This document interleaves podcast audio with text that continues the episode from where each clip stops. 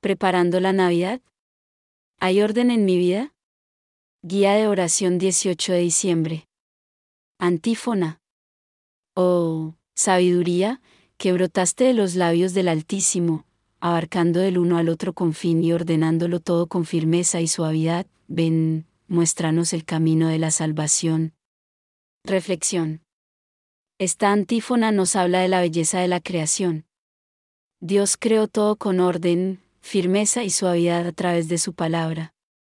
Esta misma palabra creadora se ha hecho carne y ha venido a nosotros para mostrarnos el camino de la salvación. Ha venido para tocar lo más profundo de nuestro ser, nuestros problemas y circunstancias, nuestras dudas y debilidades. Él mismo es la respuesta a nuestras inquietudes. Es el quien da orden a nuestra vida dispersa. Meditación. Dios creó todo con orden. Por eso, no es de extrañarse que cuando algo está desordenado en nuestra vida, perdemos la paz. ¿Qué aspectos de mi vida tengo que ordenar? Quizás algo físico como la habitación, lo exterior también influye en lo interior. Quizá lo que está en desorden es alguna relación. ¿Cómo sería distinta tu vida si el orden reinara en ese aspecto de tu día a día? ¿Qué puedes hacer para mejorarlo?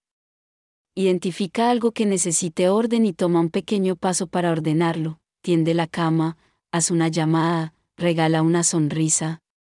Y pídele a Dios que, en su sabiduría, te ayude a traer orden a toda tu vida. Él tiene el poder para desatar los nudos más complicados. Confía en Él. Oración. Señor, tú que ordenas todo con firmeza y suavidad, Ven y ordena los rincones de mi vida que están desordenados, expresa las áreas interiores de desorden. Muéstrame el camino de la salvación.